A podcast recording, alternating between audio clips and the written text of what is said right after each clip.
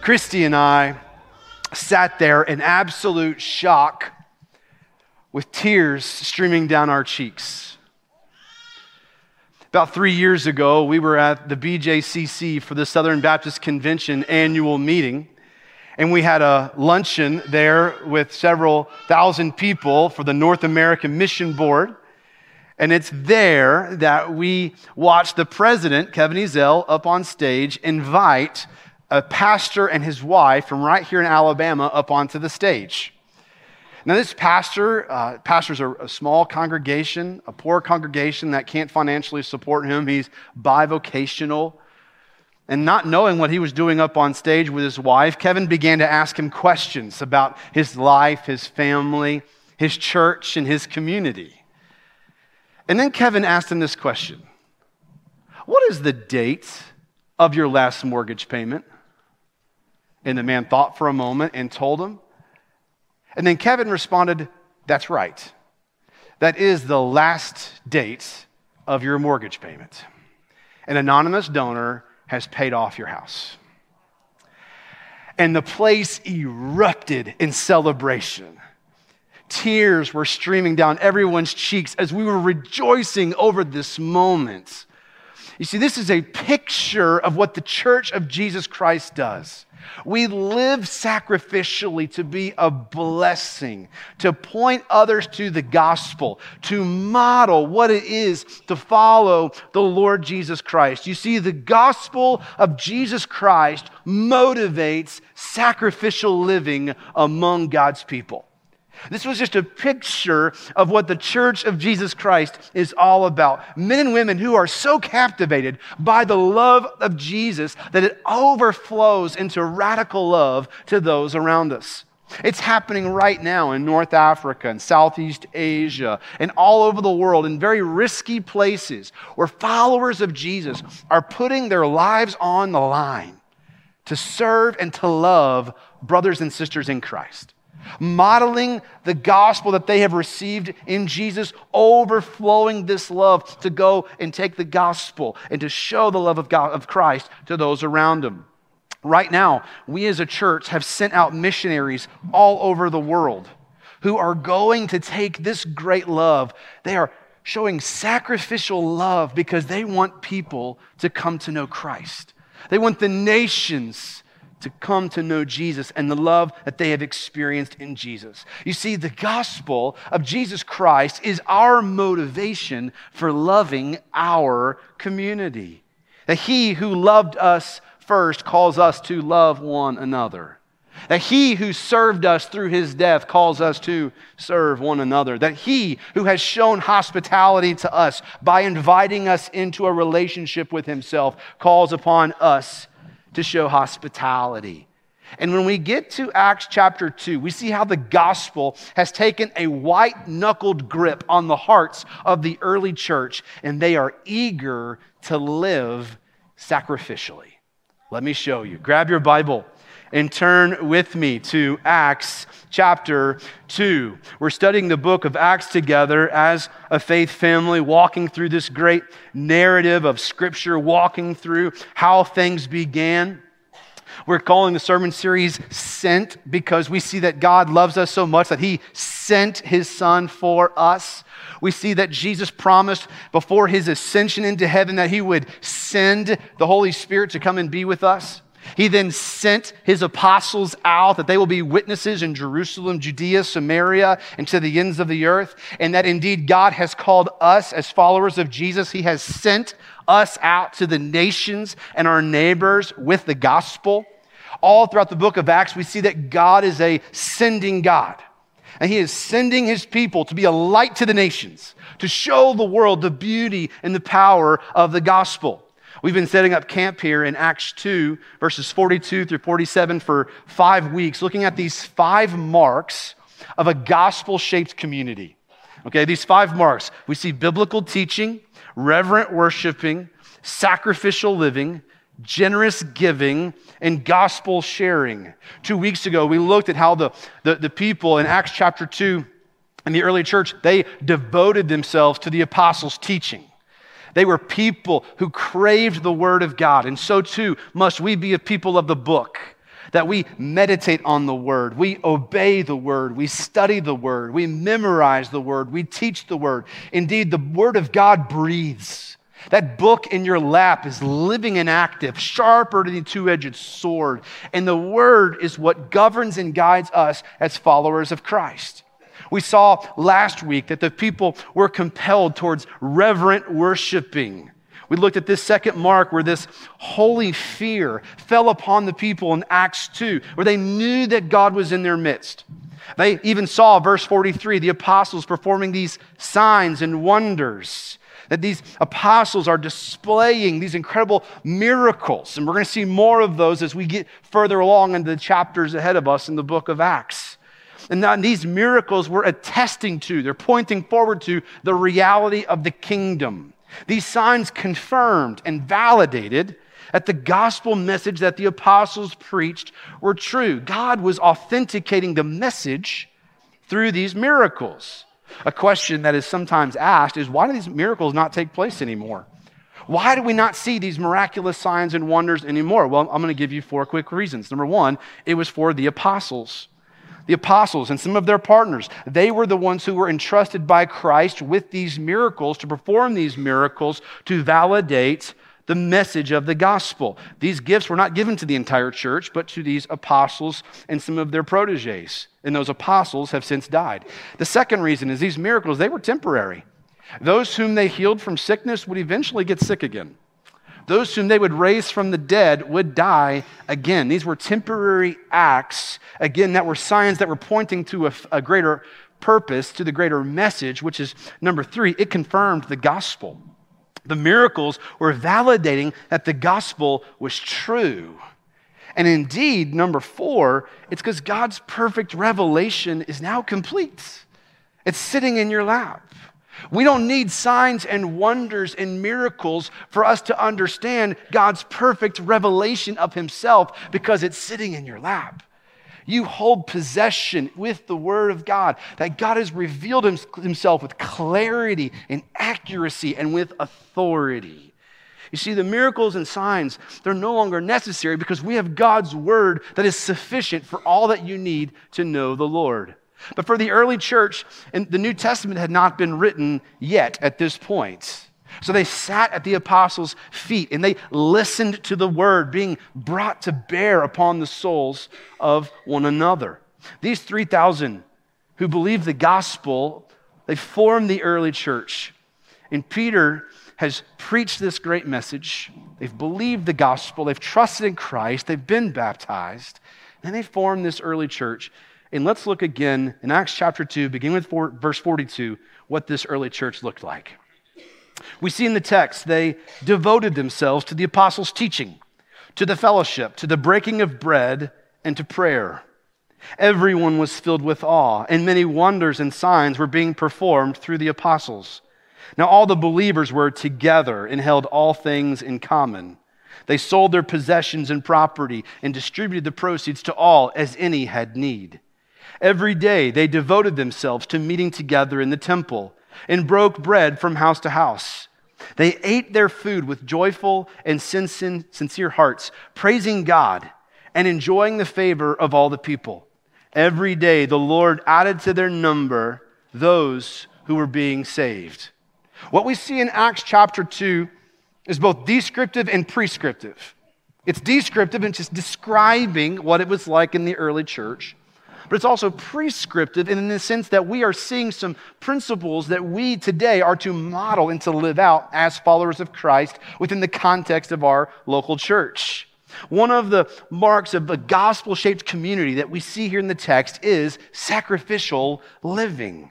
You see, early in the early church, brothers and sisters went out of their way to love and care for one another. You see, the gospel transformed how they related with one another. Notice in the text this morning how the believers sacrificed for one another and what this means for us. I want you to see first in the text, sacrificial living means making the church a priority. It means making the church a priority. Look at verse 44. It says, all the believers were together. There was a time and a place in which they would regularly gather together. It was a priority. They were living in community with one another, and guess what? They loved being together. It was these meaningful relationships were forged in the early church. God's people, they loved being together. And as we're going to see in the chapters ahead, as persecution is about to break out upon the church, God is giving them this sweet time of unity and joy to prepare them for what is to come. You see, you and I can read the text backwards, and we can say, we know what's coming for these believers. We know what's going to happen in Acts chapter 7 as Stephen stands up, preaches the gospel, and he's going to pay the ultimate price for preaching. And we're going to see in Acts chapter 8 where these believers in Acts 2 have to spread out. They have to run for their lives.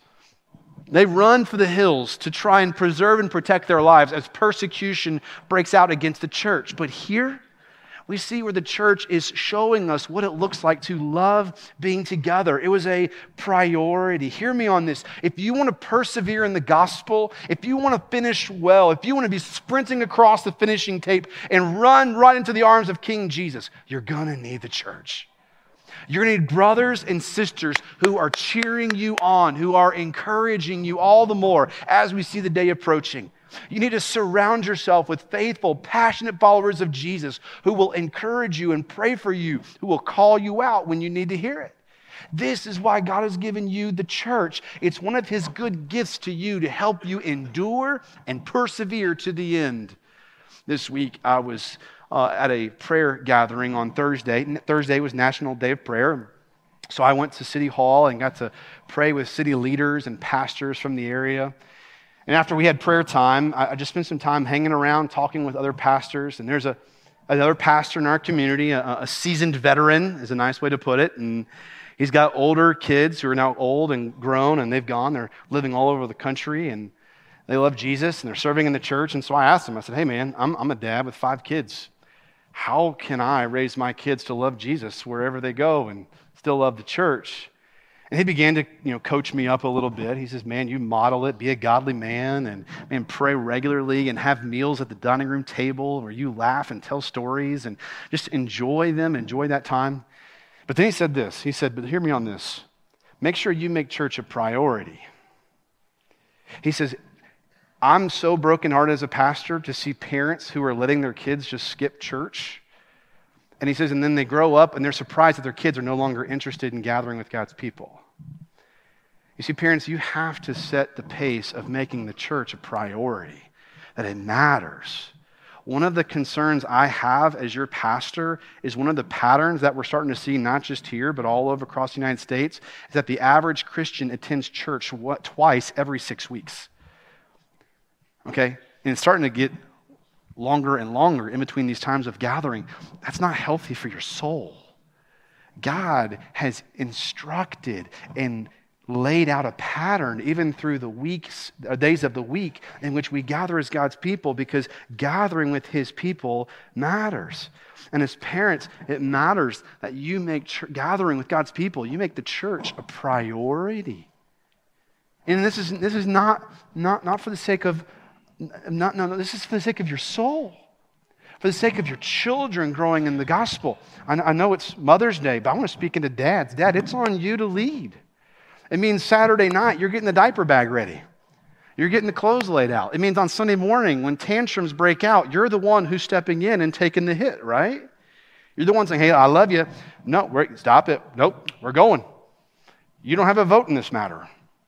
Gathering with God's people. And that's why when you gather, my heart celebrates. For single moms, I'm just so stinking proud of you. It's hard to get your kids to church. It is spiritual warfare for you to get through that door. I know it. It is so hard for you to be here, and I am so proud of you. It is such hard work. Dads, step in and lead out and say, guys, we're going to get to gather. It's not a have to. We don't have to go to church. We get to go to church. When I was a kid, my parents, that would say, they'd give me a chore list. Can I take the trash out? Do I have to? You don't have to. You get to. Now, I'm a dad. I get to use the same phrase. And I say to you, faith family, when your kids say, do we have to go to church? No, we don't have to. We get to. It's a privilege. One of God's good gifts to us as followers of Jesus within this culture is that we're not currently facing persecution for gathering. What a gift. Leverage that. One of my concerns, however, and if I can speak back into dads, and you're sitting there thinking, this is a Father's Day message all of a sudden. My concern is that we're teaching our boys and even our daughters how to hit a curveball, but not how to follow Jesus. I came across a statistic this week that says there is a 0.0296% chance that your child will become a professional athlete. There is a 100% chance your child's going to stand before King Jesus. Prepare your child for what matters most. Prioritize for what really matters. And parenting is a whole lot more complicated than this, but I want to, if I could simplify it, in many ways as a parent, you're preparing your kids for 2 days. Their wedding day and judgment day. One's far more important than the other. You want to prepare them to know Jesus and be prepared to see him face to face so that they are, Colossians 1, mature in Christ. You labor, you pray, you give everything you can to help prepare them for that day, but also you're praying that they'll one day grow up to be a godly husband and wife. If the Lord wills. God may call some children to singleness. Praise the Lord. But as parents, this is what we labor for. How do you prepare your child for that day in which they see King Jesus face to face? As parents, are we laboring so that they will hear, well done, good and faithful servant? Are we preparing them for that day when all things, Hebrews 4, are laid bare before the eyes of him to whom we must give an account? May we be a people who echo the words of Joshua and Joshua 24 as they're in the land and he says, choose this day whom you will serve, but as for me and my house, we will serve the Lord. May that be a conviction deep within your hearts as parents and as grandparents. Man, we're going to serve the Lord. He's going to have first priority and we are going to gather with God's people. The early church, they were verse 44. They were together. They made it a priority. I want to encourage you, make gathering a priority. Let it be a spiritual discipline. Unfortunately, I think the pandemic has gotten many out of the habit of gathering, Hebrews 10.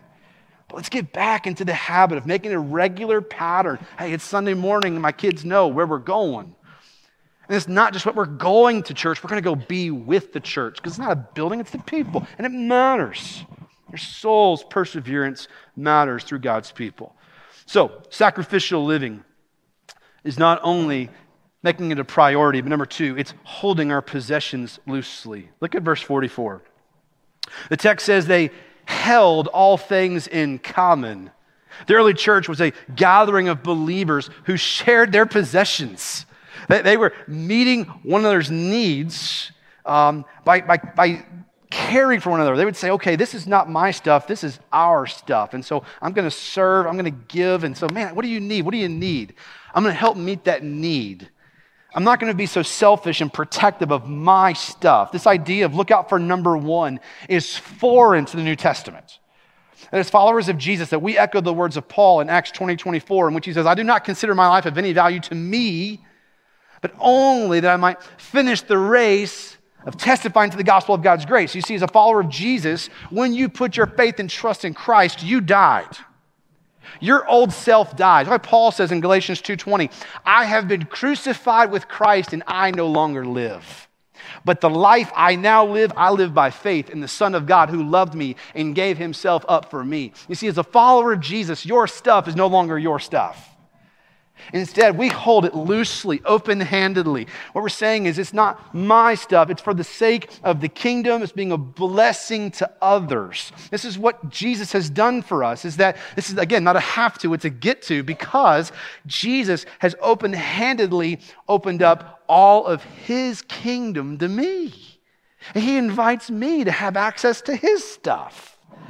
And so now, in the same way, we get to open up our hands and say, Lord, it's not mine, it's yours. Help me leverage it for however you see fit. And as we're going to see in the chapters ahead, many of them, they're going to lose their possessions.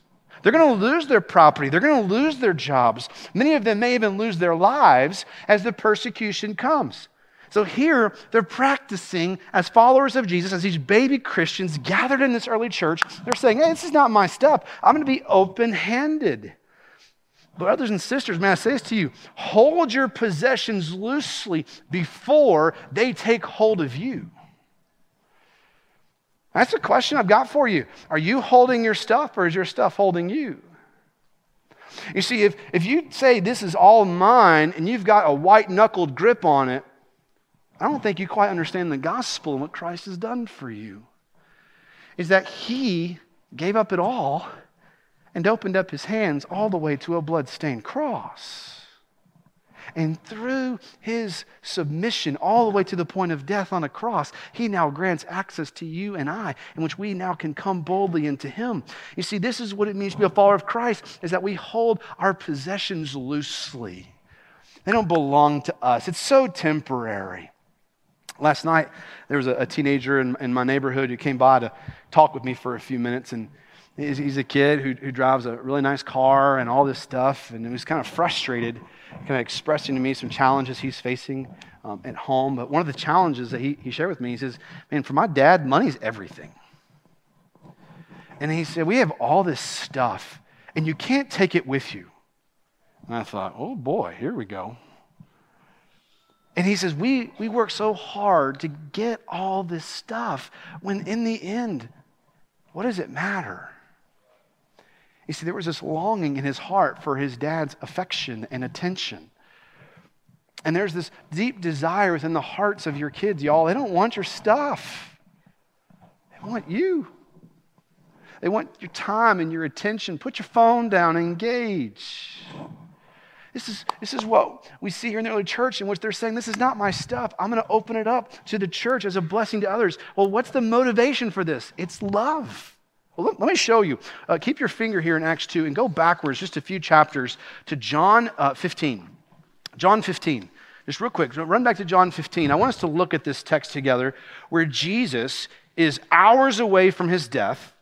He's speaking into the life of his disciples, and he's wanting to kind of coach them up, prepare them for what is to come. And in John 15, there's just this rich passage where he talks about he is the vine, and they are those who stay connected to him. But then in verse 9 of John 15, Jesus says this, "As the Father has loved me, I have also loved you. Remain in my love." Verse 10, "If you keep my commands, you will remain in my love, just as I have kept my Father's commands and remain in his love. I have told you these things so that my joy may be in you and your joy may be complete. This is my command: love one another as I have loved you. No one has greater love than this, to lay down his life for his friends. You are my friends if you do what I command you. I do not call you servants anymore, because a servant does not know what his master is doing. I have called you friends, because I have made known to you everything I have heard from my Father. You did not choose me, but I chose you. I appointed you to go and produce fruit, and that your fruit should remain, so that whatever you ask the Father in my name, he will give you. This is what I command you: love one another." You see, loving one another is a mark that you belong to Jesus. Okay, evidence that you're in Christ is that you love gathering with God's people, and you're very generous with your resources. You're very open-handed. We see this earlier on where Jesus says in John 13, "By this, everyone will know that you are my disciples, if," conditional clause, "you love one another." 1 John 3, "We know that we have passed from death to life because we love our brothers and sisters. The one who does not love remains in death." 1 John 4, "If anyone says, 'I love God,' and yet hates his brother and sister, he is a liar. For the person who does not love his brother or sister whom he has seen cannot love God whom he has not seen. And we have this command from him: the one who loves God must also love his brother and sister." In 2 John 1:5, "So now I ask you, dear lady," that's John's phrase for the church, "dear lady, not as if I were writing you a new command, but one we have had from the beginning, that we love one another. You see, love is not only what we say, it's what we do. We prove it with our actions. And we see the early church in which they are generous with their resources. They're sharing with anyone who has a need. Hey, we got a need over here. I got it. I'll take care of it. Hey, we got an issue over here. Okay, you got it over here. There's just constant interaction and interdependence. They love each other. They trust each other. They're generous towards one another. Oh, that might take place here. That we are a people who are generous with our resources. We say, that's not my stuff. This is God's stuff, and I want to use it to bless others. I want to find ways to meet the needs of those around me. Why?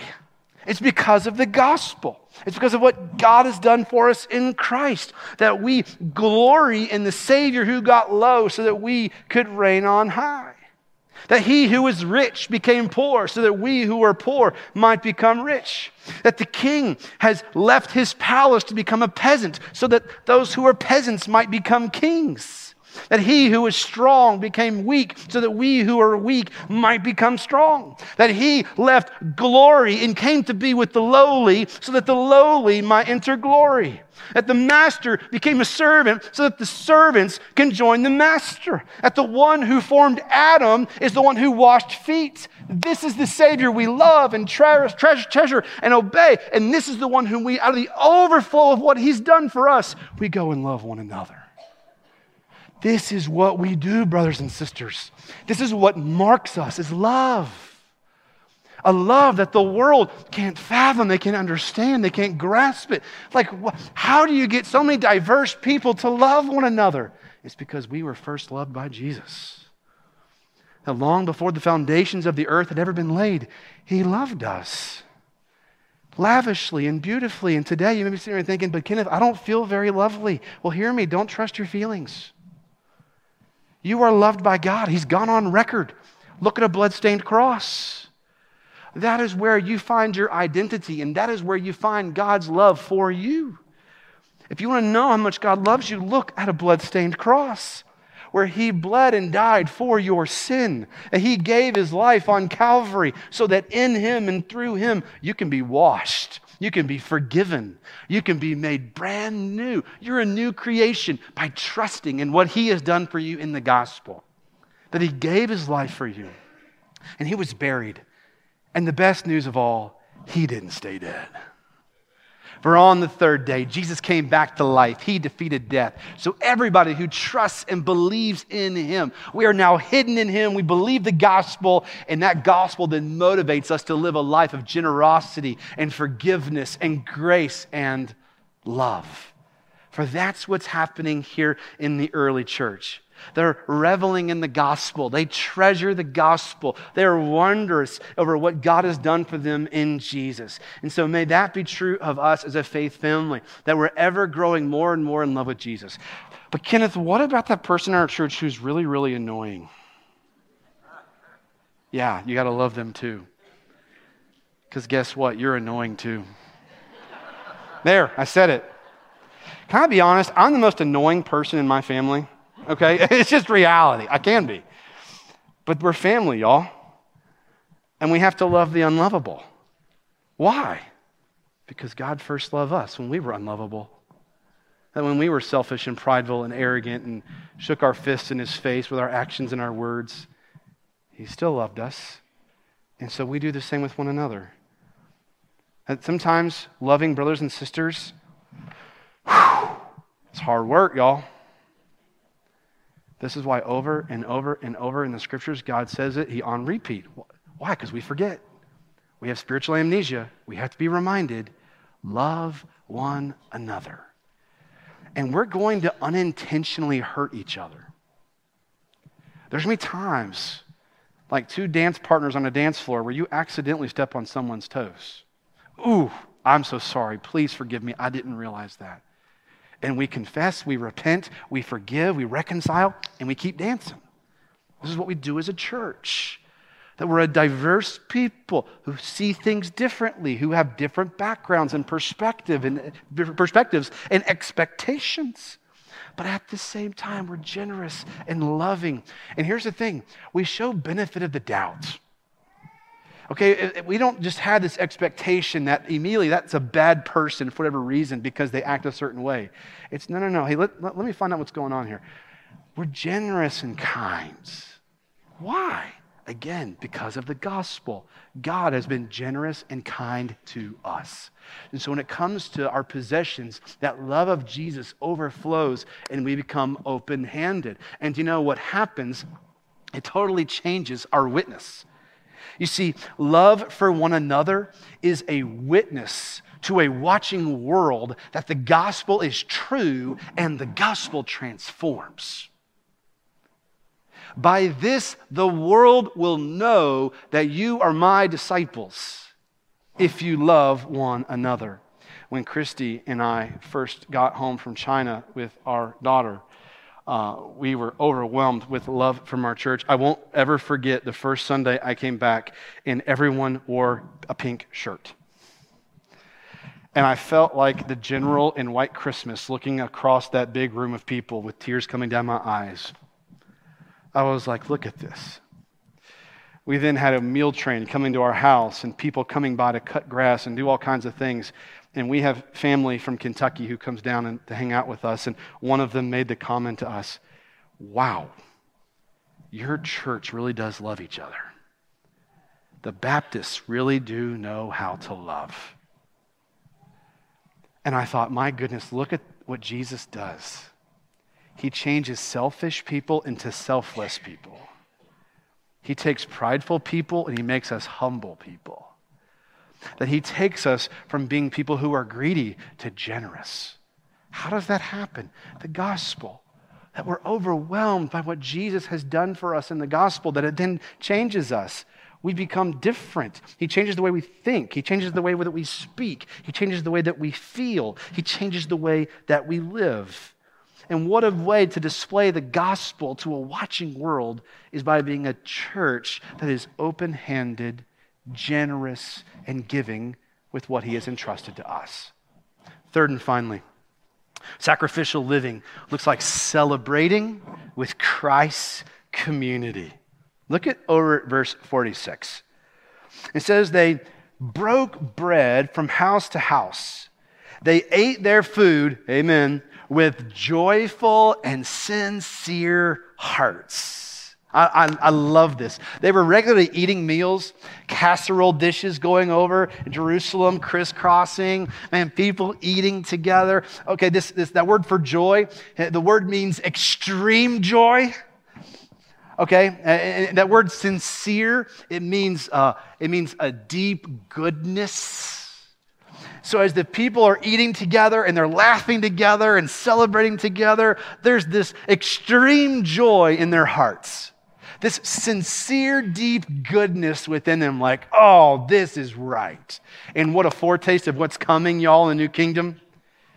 Where congregations never break up, where Sabbaths never end, the church gathers and we're going to feast together, we're going to eat and laugh and tell stories and meet people whom we've never met before, and we're going to celebrate all that Christ has done for us in the gospel. That's what's happening in Acts 2. And when you and I do this here and now, again, it's an appetizer of what is to come.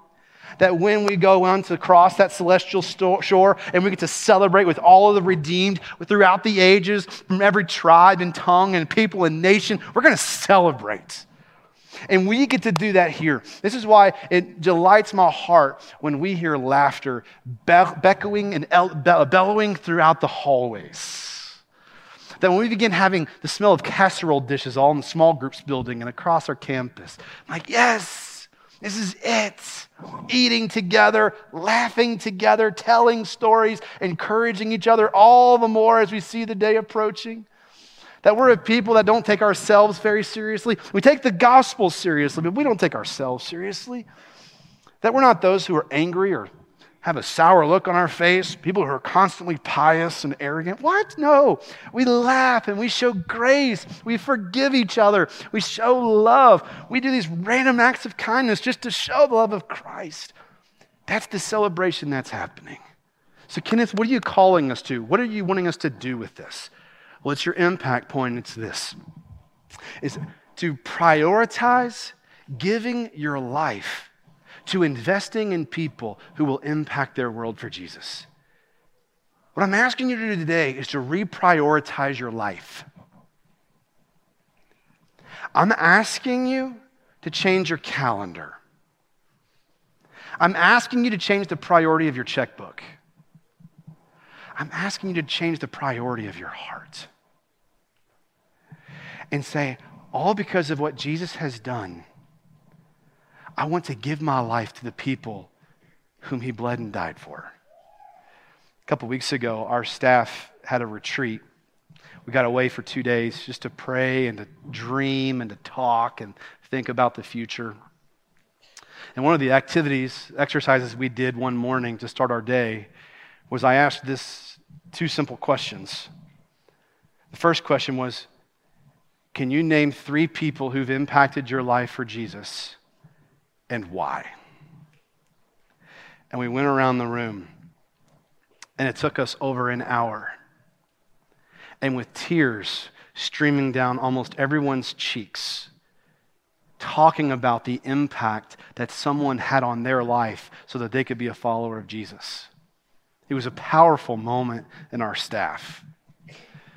As we shared about parents, grandparents, teammates, co-workers, friends, who did so much to help us become who we are today as leaders. It was a precious moment. I was writing down, as each person spoke, the characteristics of the three people that invested in each one of our staff members.